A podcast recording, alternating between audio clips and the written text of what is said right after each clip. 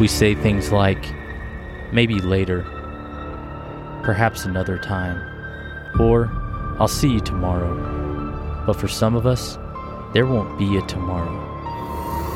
Listen as your worst nightmares come to life. These nightmares have become someone's reality. My name is Justin Crowley, and this is The Murder Project.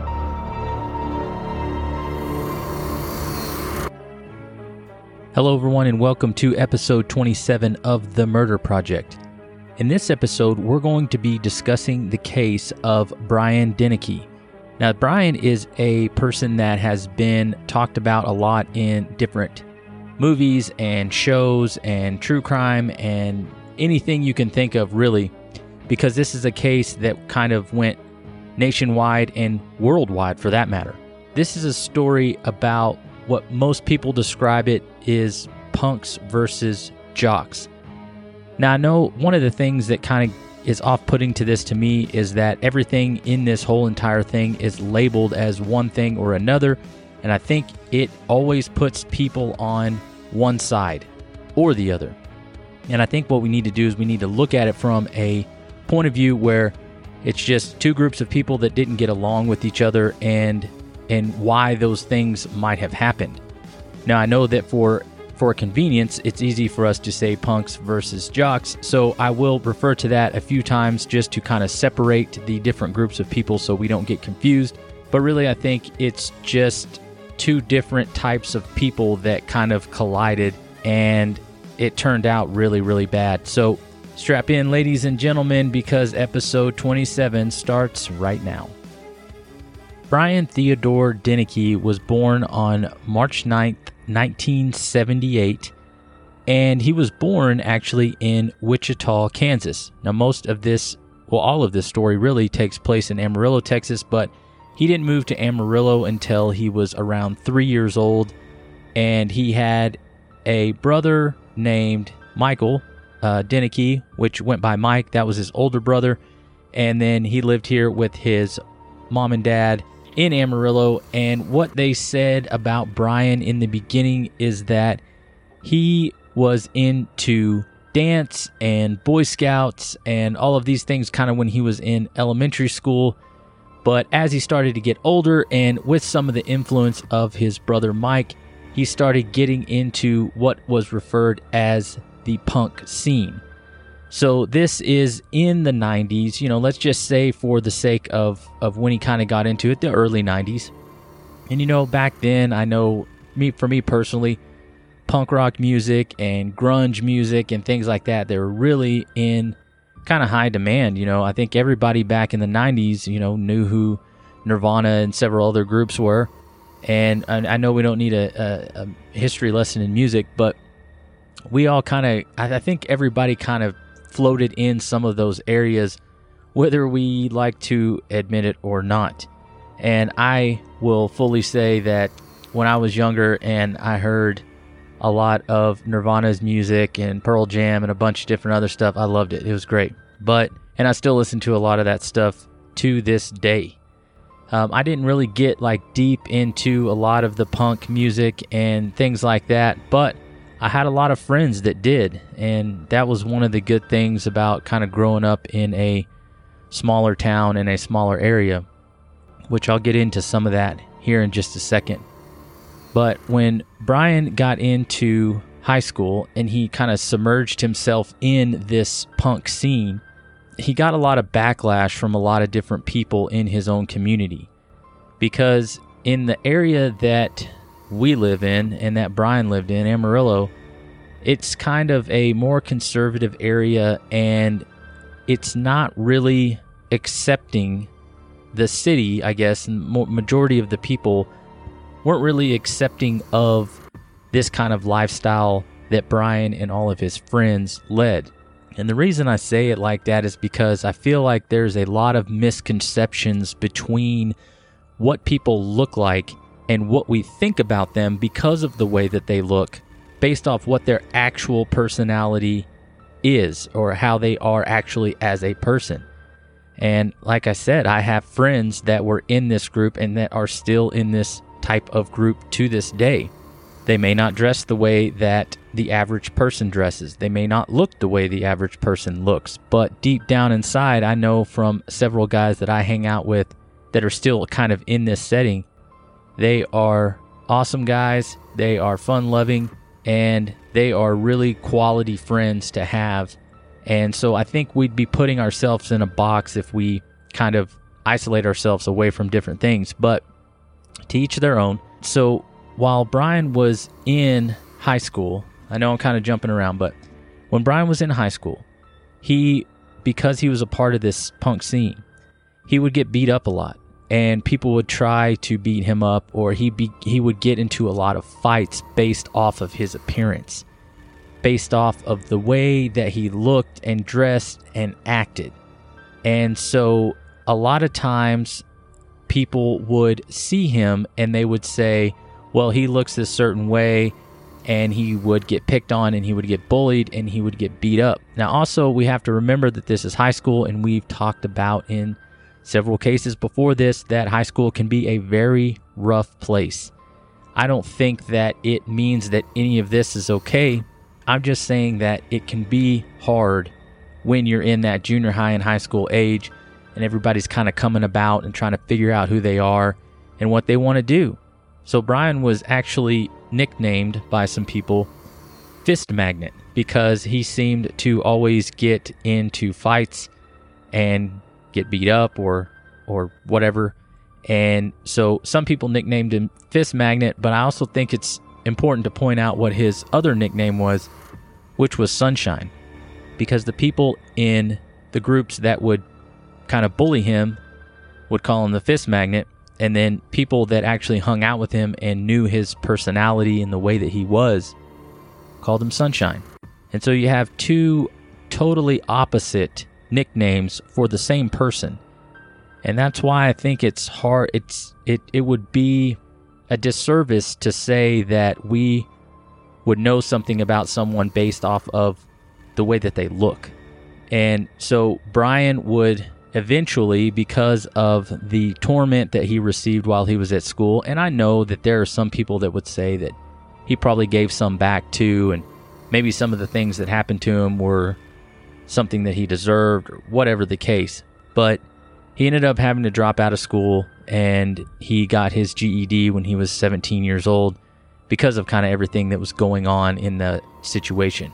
So after Brian dropped out of school and got his GED, he and his girlfriend decided that they wanted to kind of go explore around the East Coast and see what else life had to offer outside of Amarillo.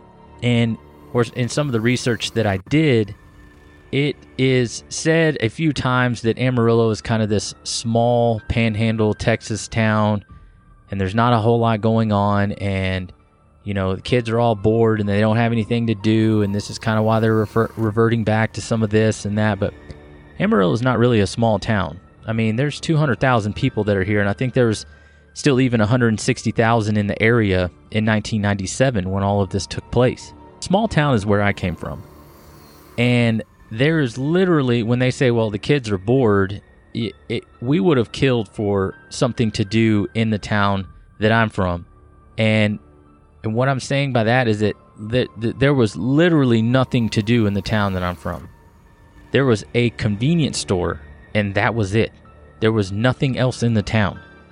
So when they say like, oh, the kids were bored in this town; they didn't have anything to do. Well, they had a whole lot more to do than we did. So it's kind of situational, I guess. But I'm telling you, the town that I grew up in was was literally small. There was nothing there. There was nothing to do. There was nothing that you could do. So we all just kind of hung out wherever, and everybody got along pretty well, I guess and uh, it was kind of uh, it was really inclusive because there wasn't a whole lot of people that were there. So I mean, if you wanted to make quote a crowd, then you kind of had to have everybody. So Brian left Amarillo and went and traveled around the East Coast, all the way up to I think New York, and and for about four months, he was kind of doing odd jobs and panhandling and and you know asking for money and and washing trucks and doing a bunch of other different things to kind of get money as he was traveling around. But after about four months, he decided to go ahead and come back to Amarillo. And when he got back, he met up with his buddies and kind of fell back into his old routine, I guess you could say. Now, one of the things that Brian was into was music and arts and, and things like that. And so he would hang out at a local uh, club type area that was kind of a little bit run down, but they would try to get bands there and they would do different things. And, and that was kind of one of the places where him and the other quote unquote punk kids could hang out and not feel like they were being threatened by anybody. It was kind of like their safe place that they could go, they could express themselves, they could listen to music, have bands in there, have artwork in there, have a bunch of different things that they wanted to do with the group of people that they hung out with. And that made them feel really comfortable and good as anybody would. Anybody wants to feel that comfort in the in the place that they're hanging out with. And a lot of times when these guys went out, they would get picked on and bullied by people and get beer bottles thrown at them in in such a way that a lot of the people that Brian hung around with had to basically get a pact together where they said like hey we have to make sure that when we're out in public we're in numbers. You know it can't just be you by yourself. If you're out walking about then you need to make sure you have a friend with you. And and that way if something happens at least you got someone there that can help protect you or you can help protect them. And this was a rule, I think, with the women that were in their group as well, because they would be picked on and bullied as, as well as the men. And they would have people jump out of their cars, throw beer bottles at them, or act like they were going to run over them while they were on their skateboards, or whatever the situation is. And, and to the point that they had to kind of make a agreement that nobody would travel alone. And I think that's kind of, I mean, I think that, that living in that, that way is kind of sad because you you're always having to look over your shoulder. And I know that you can say that some of these kids because I've I've talked to people because this happened in Amarillo. I've had the opportunity to talk to people from both sides of this story. And even to this day now, there are still people that are kind of sided up on what they think or feel happened in this situation. That they say, well, you can't point at the you can't point at the punk kids and say that they were innocent in this whole situation and that, that they didn't do anything and that they were, you know, anti establishment and anti rule and anti this and anti that and they caused a lot of problems and they didn't, uh, you know, try to make an effort to fit in with the people they were hanging out with. And then, which you can't, I can't say that they had to make that effort. And then you'd have some people saying no these the jock crowd was literally tormenting them all the time and it can go in either way. And so th- this is one of those scenarios where even still to this day you have one side pointing the finger at the other side. But that's not really what we do here. What we want to do is we want to look at the facts of the case. What is it that actually happened that caused this huge breakdown between two different groups of people. Now, at the Murder Project, we talk about facts, theories, you know, anything kind of in between. But what we always try to do at the end of each episode is kind of give you our take on what we really feel like was the the main issues and the main breakdowns that happened because of such things and we'll do that on this one too. So, getting back into the details of this story, Brian after he kind of came back to Amarillo and was kind of doing his own thing and hanging out at this place where they, you know, him and his buddies would, you know, perform music and do different things like that. He was also working for uh, somebody in Amarillo. His name was Stanley Marsh three, and or Stanley Marsh the third, but everybody called him Stanley Marsh three. And he is a local artist, and he has a bunch of different art pieces that some people might be familiar with. One of them is the, of course, uh, world famous Cadillac Ranch, and that is just outside of Amarillo, just west of Amarillo on Interstate 40. And it's literally Cadillacs that are buried into the ground, and people come out and take pictures and spray paint them and all kinds of different stuff. Really fun. I've done it several times. Uh, if you're passing through Amarillo on I 40 and you see the Cadillac Ranch, stop and check it out because it's really cool. Another one of the things he did is that he would pay kids like Brian to go around and ask people if they can put art pieces up in their yards. And what these were is they were actual like street signs kind of and they had different artworks and sayings and, and different things on them. I remember when I moved to Amarillo, I was like, what in the heck is all of this? What what are these weird signs with all these sayings on them and all this stuff? And it was later that was it was from that it that that uh, from Stanley Marsh, paying kids to, you know, go out to people and ask them if they can put artwork in their yard. It's kind of cool. I mean, it's still still up right now to this day and uh, you can drive around Amarillo and you can see them, and and you can look up uh, on the internet, and they've got a bunch of pictures of what the sayings are. They're they're all kind of uh, different in their own way, and uh, it's really cool. But Brian actually worked for Stanley, and one of his jobs is he would go around and kind of canvass neighborhoods and see if he can put this artwork up, and they did thousands of these signs. And so, you know, these guys were really out doing that, you know, kind of working that angle and doing this. And I think it was, there's a lot of controversy, I think, if you kind of dig into Stanley Marsh's past and different things. And, and just like anything else, people have different things they, they, they say about Stanley Marsh that is bad. And in my personal opinion, I don't know what is real and what is not because I've never looked into it that deep. And so I'm not going to now because I would just literally be talking out of thin air if I did. But one of the things I think that's really cool about this is that he would give kind of underprivileged and kind of outcast kids, these outsiders, he would give them work. He would give them things to do and a way to make money. And I remember also when I first moved here, I saw the alphabet soup car that they had, and it's like literally a suburban that has a whole bunch of letters on it from the alphabet. And it's the alphabet soup car. It's I mean, I, I haven't seen it in a long time, but it I thought that was really cool. Uh, another really cool thing that they had, and it was just kind of it was just kind of different, and and and, and in my opinion, it was kind of refreshing just just to kind of get get away from some of those some of those norms, and you see these signs and these cars and the Cadillac Ranch, and on I twenty seven just south of Amarillo, there's these two like half legs that are this pair of legs. It's like half halfway down and uh, you know below the knee, and uh, people go out there and paint those. And I mean, it's a huge thing, and it's just it's just fun. And uh, I can dive into to some of that uh, some of the other things on that later, but. So Brian is working for Stanley Marsh. He's kind of got his own side projects going, and then what happens is one night, uh, it's this is in December of 1997. Uh, him and some Brian and some of his friends are hanging out at their kind of their kind of hangout spot, which is the International House of Pancakes (IHOP), and it is over on Western Street. And if you if you were to look at a map of this area, it'd literally be I-40 and Western. Uh, right next to the IHOP is a place called Blue Sky, which is a really good burger joint. If you are ever in this area or live in this area, please go there. They have really good hamburgers, and their chili cheese dogs pretty awesome too.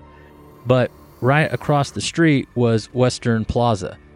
And when I say across street, it's across Western. Western was kind of a, a busier road in Amarillo, so I have heard some people say that, oh yeah, they, they jogged across the street or they went across the street. No, this is a this is this is a really busy road, and so but right across the street was Western Plaza, and it had a bunch of shops and stuff in there.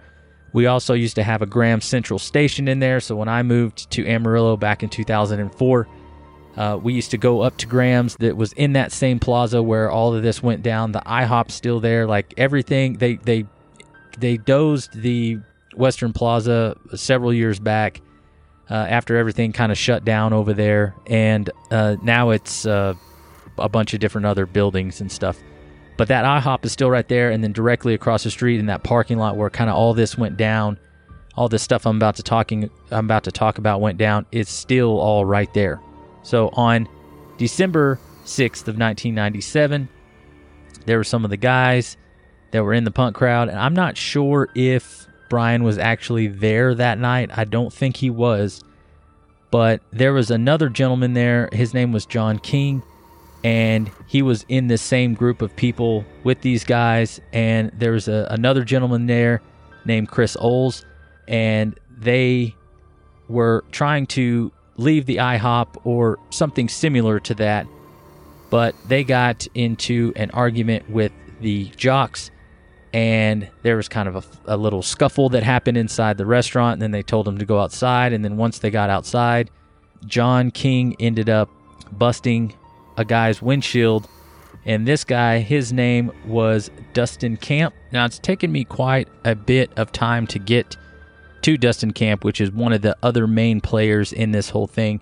But I kind of wanted to differentiate the two sides before we kind of started mixing everything together.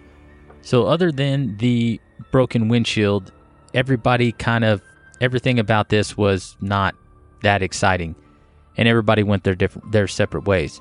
But one thing that I think we need to bring up in this is that a lot of the guys that were in the punk crowd and the girls, they had stated that they would carry different things on them as kind of a self protection measure. You know, some of it, some people stated that Brian always usually had like a large chain with a padlock on it and uh, some of the other people may carry small knives, pepper spray, different stuff like that. And this would later be pointed out as something that was a negative on them because it seemed like uh, people would say that they were always ready to get in trouble. Whereas, and when I look at it and you look at the fact that a lot of people state that these kids were beaten up all the time, I would say it was more for protection than to actually cause destruction. And one of the things that I noticed in this when I did a lot of research looking into different different things that I never saw anything that said that these kids from the punk side were going and, you know, targeting the jocks, that they were the ones that were really stirring up a lot of trouble and trying to fight them all the time and, and, and everything like that. It always seemed to be coming from the other side that the punk kids were trying to you know, keep to themselves, stay in their own little group. And it was the jock side that was always trying to cause problems and trouble with them. And so, like I said, I wasn't around when this happened, uh, and and I'm just I'm just telling you what I've found through my research. And I think I'm being a little bit more cautious with this just because it happened in the same city that I live at. But uh, Dustin Camp was someone that he was on he was a football player. He played for Tascosa High School. And he was not one of the quote unquote rich kids who lived in the area. He was kind of middle class. He had a 1983 Cadillac that he drove around. And it stated that sometimes kids made fun of him for driving that Cadillac, but I think that was his way of trying to get in with the more wealthy, more popular kids at his school he really tried tried hard in football because he wanted to be on the varsity squad with everybody. Like that was his identity. That's where he he found his purpose at this time. And you know, this this is one of those things where he would have this loyalty towards these kids that I, later on get him in trouble. And it may not be necessarily because someone asked him to do something he didn't want to do, but because he assumed that he might need to do something for the group that could kind of put him up this this def, this next level, this next tier. And it's hard for me to say if that was his motivation, but we'll find out and you can decide for yourself. So Dustin and his kind of group of kids that he hung that that he hangs out with is obviously against the group that I was talking about previous. This is how all this kind of comes together. This is how your your jocks and your punks kind of end up meeting up together in a face off the next weekend after this incident at the IHOP happened where the windshield of Dustin's car is smashed. So that happened on a Saturday night. The next Friday night, which was December 12th, Dustin and his companions that he's hanging out with, they all go over to that Western Plaza shopping center, and this is around uh, 11 p.m. And there had been some buzz about, you know, some things that were happening, and people talking about there could be a fight. And one of the things that I forgot to mention until I started talking about this was the weekend before that, when all this this stuff went down, is that when this fight occurred, I, I, I mentioned that it kind of went off without anything kind of remarkable happening, but that's not actually true because in that incident, there were witnesses there that said that after Dustin's windshield was smashed, he tried to run over some of the punk kids that were at the the IHOP or at that in that parking lot, and that it kind of it kind of swept around town, and uh, the jocks were saying no, that never really happened, and then the punk crowd was saying no, that did happen, and that this guy Dustin had tried to run us over with his car, and so now we've got like this this meeting where everything's got to kind of you know, I guess there was some rumors around town where they were talking about kids were going to fight each other now because of all this things, all the things that went down. And so some of these kids are in high school, some of them aren't. Like Dustin's 19, he's or I'm I'm sorry, Brian's 19. He's already dropped out of high school, got his GED, and he's still kind of hanging around with some with some of these people. And uh, some of these kids are in high school. So when everybody meets over at the IHOP, I guess there's a confrontation inside the IHOP again, or something happens, and they're told to leave the restaurant. So they go across the street, and this is when the kind of fight breaks out. And from what I understand, there is some people that say that the jocks were over in the Western Plateau or Western Plaza parking lot minding their business, and the punk kids came over there and started causing problems between them. But then, if you look at the eyewitness account of all of this, they say that it was basically five five guys, four girls on the punk side, and then there was 40 to 50 on the jock side. And it would be safe to assume that a good portion of these people might have been spectators you might have some football players and then friends of those people, girlfriends, boyfriends, all of these different people that are kind of coming over there to see if anything's happening because this is one of those things if you'll remember from when you were a kid if that ever happened or if you had any areas that you can go to where kids would get into fights. And it would be like one of those things where you're like hey did you hear that so and so is going to fight so and so yeah, it's going to happen over here. And then everybody would show up, and then half the time, nothing would happen. And it would have been nice if that would have been the case here, but uh, that's not what happened. So basically, what happens is, is that there's some words exchanged between the two groups, and then the punk kids get jumped by a whole lot of people. And there was some witness state statements saying, you know, five, five, ten guys may be on one guy, you know, and it was just kind of crazy. And it was happening really fast and, and it was hard to see what was going on because you know it was it was just a it was a big fight and it was kind of wild. But the witnesses say that Brian had probably at least 10 to 15 guys that were on him specifically and they were beating him up punching him kicking him and he eventually went into the fetal position on the ground and was kind of taking his licks and going on with it. But then you had Dustin Camp who from what I understand, maybe wasn't initially in the fight, but he was kind of lingering, loitering around, I guess. But uh, he is in his car. He's back in his Cadillac, and he makes he kind of drives through the middle of the parking lot, makes a pass, actually hits Chris Oles, who was with the punk crowd, uh, clips him with the car, uh, doesn't severely injure him if my recollection is clear on that. But then Dustin gets to the end of the parking lot, turns around. There's two people in Dustin's car. One of their names is Rob, the other one's name is Elise. And one of them tries to get out of the car, but then Dustin kind of floors it, and everybody's kind of along for the ride. He goes back through the parking lot. At this time, Brian is trying to defend himself off of another guy or two, and I guess the big, the majority of the crowd had kind of dispersed off of Brian. And when Dustin starts driving towards him, the jock kid peels off, and Brian is left kind of standing there by himself. And then if you go out of that parking lot, there is a median in the middle of the road, and right right after that median is the IHOP. So that's kind of how it kind of how this parking lot is is laid out in reference to the street and then the other building.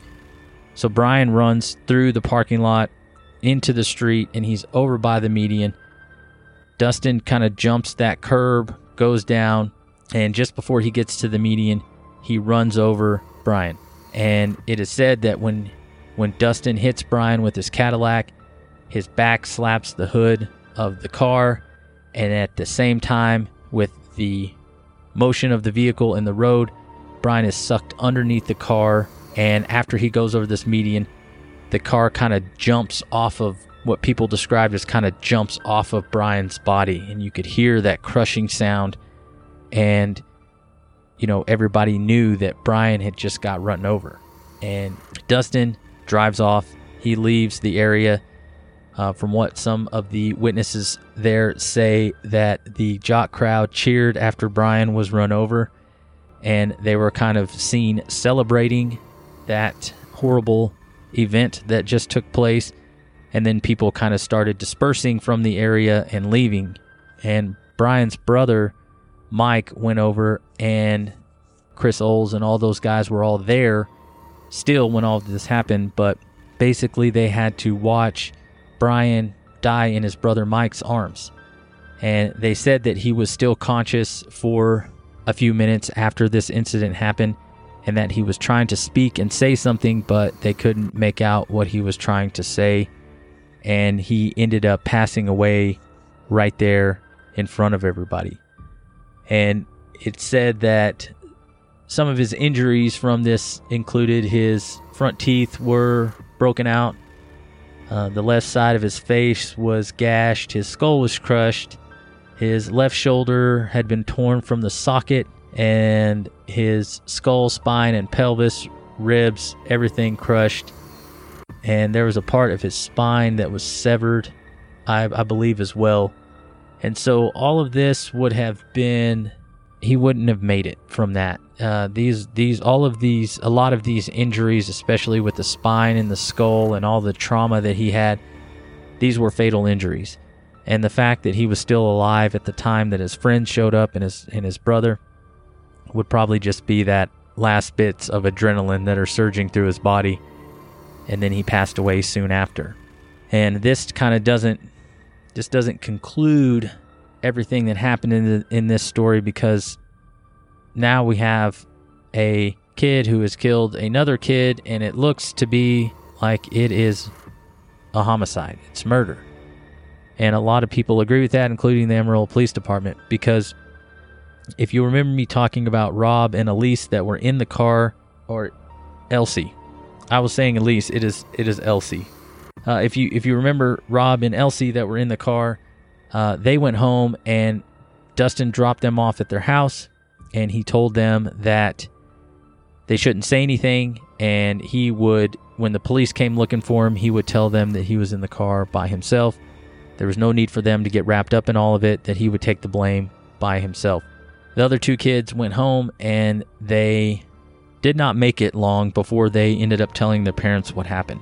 I would say that if this incident happened around 11 p.m., as the story states, that sometime during the early morning hours, they told their parents about what happened, and their parents took them to the police station to make a statement.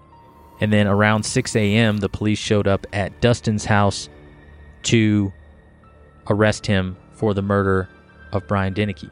Now, when they arrested Brian for the murder, they also impounded his car and they got a lot of biological evidence from his vehicle uh, blood stains and tissue, or blood splatter and tissue on the un- undercarriage of the vehicle, and a lot of different things that kind of tied him into this. And originally, Dustin told the police that it was an accident, that he was driving through the, the, the parking lot and his intentions weren't to hurt anybody, but Brian slipped on some snow that was in the parking lot and he accidentally ran him over, which no one believed, including the police.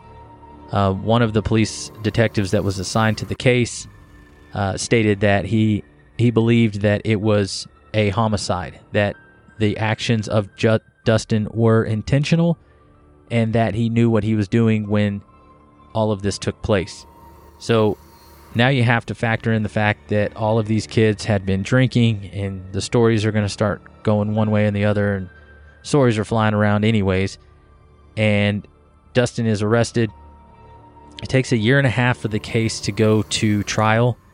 And in the meantime dustin is allowed to graduate from high school and walk the stage and when he walked the stage he was met with cheers and applause from the people in the audience, which I think is kind of crazy, but um, he was allowed to graduate. And then after graduation, he went to trial.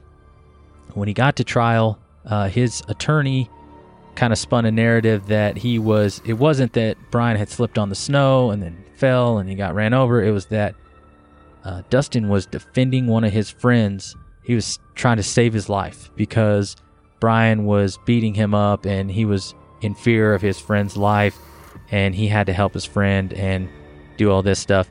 And it, it, it's one of those things where in this whole trial, the, the story itself seems like it's a little bit shoddy. Like there's a little bit of holes in this whole thing. But one of the things that Dustin's attorney did was the whole time he kind of painted this picture about Brian about how bad of a kid he was and how evil he was, and that a lot of the things that happened to him were kind of his own fault, and that he was, you know, interested in destruction and, and, and tearing things up and graffitiing and doing a whole bunch of different things. He was trying to paint him in this picture of look at this guy and tell me that he might not have had this coming and he really victim blamed Brian a lot in every single scenario that he could. And I'm sure it was hard for them to look at this whole scenario and think, you know, or for the people that loved Brian to sit in that courtroom and listen to this man say all the terrible things that he said about him. And that is one of the things that I'll I'll bring up in the next episode with Mike because it's it definitely well, we need some back and forth on that one. But after the whole trial is over, the jury deliberates and they decide that Dustin is not going to be convicted of murder, that they will convict him of a lesser included offense of manslaughter. And so, for this manslaughter, I believe, which was classified as a second degree felony, he faced anywhere from two to 20 years in prison. And because Dustin had no criminal record, they were given the opportunity to give him probation. And that is exactly what they did. Dustin was sentenced to 10 years probation for the murder of Brian Deneke. And this was one of those things where I think in some circles it was celebrated. In other circles, people could not believe that that actually happened. And for a a case like this, I it's kind of hard for me to get there as well. I don't I don't see how probation was uh, was correct for this, but hey, you know, uh, he also received a ten thousand dollar fine for his crime, but because of good behavior, that ten thousand dollar fine was waived, and so he had to pay nothing, and he didn't even have to go to jail. So uh, looks like uh, everybody in the jury refused to comment after the trial but definitely everybody in this whole situation was uh, uh, deeply affected by this verdict, one way or the other.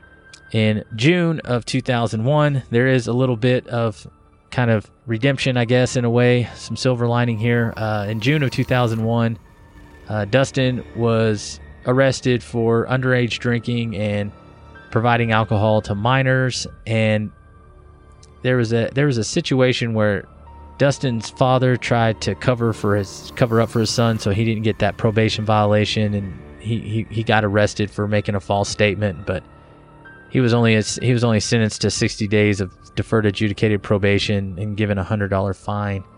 Dustin was actually when when he got hit with that probation violation, they actually sentenced him to eight years in prison for violating his probation. Now, one of the things that we need to talk about related to that is when Dustin was given that deferred probation. What that means is is that if he violates that probation, they can kind of wipe the slate clean as far as the sentencing goes, and then they can sentence him to jail time. None of the time that he did before this would count towards that. So he was on probation for I think three years uh, without any any issues. But when he went to serve his jail time, you're basically starting over at zero. Plus, now the deferred adjudication is off the table. So he is not only going to prison, but now the conviction for the manslaughter will go on his permanent record. So if he would have completed the probation under deferred adjudication, the charge would have been dropped, w- or not dropped, but dismissed due to the probation. But since he did not complete that probation, he was basically convicted of that crime, sentenced to jail, and that goes on his record. He was uh, he was released in 2006. It looks like. So he served I don't know five years, six years, which is it's pretty common based off of that. I mean, I, I would I would expect that he would have actually got out sooner, but uh, he served about five or six years, and then he was on uh, he was paroled, and then he was on super supervised released uh, release until his sentence expired in 2009.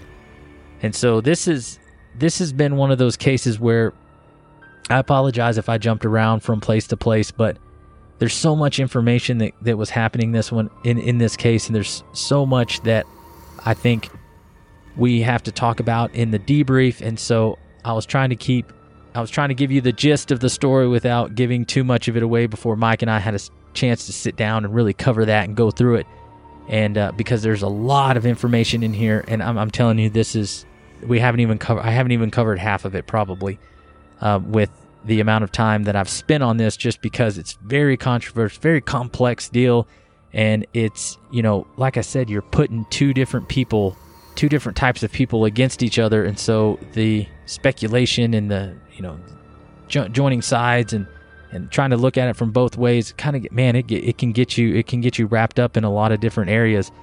And it's it's kind of hard for me to explain the dynamics of both of these groups in such a short episode and I may have to um, I may have to adjust for that in future episodes when we get into something that's this kind of involved let me know what you think. It may it may be one of those things where we just start off with the debrief episode and we have the part one and the part two, but they're both Mike and I sitting down and going through all this because there's a lot of there's a lot to unpack in this case, like in, in so many of the other ones, and so it's hard for me to decide what to select and put into this one, and it, it kind of made it to where it's it's going to set it up for for a really good debrief, and and that's where I think y'all know what's coming. Um, I'm going to leave it there for this episode of The Murder Project, but I thank you guys for listening and tune in next episode because it may be a longer one and we're going to kind of unpack all this and kind of break it down and talk about it and and I think you guys won't be disappointed in that.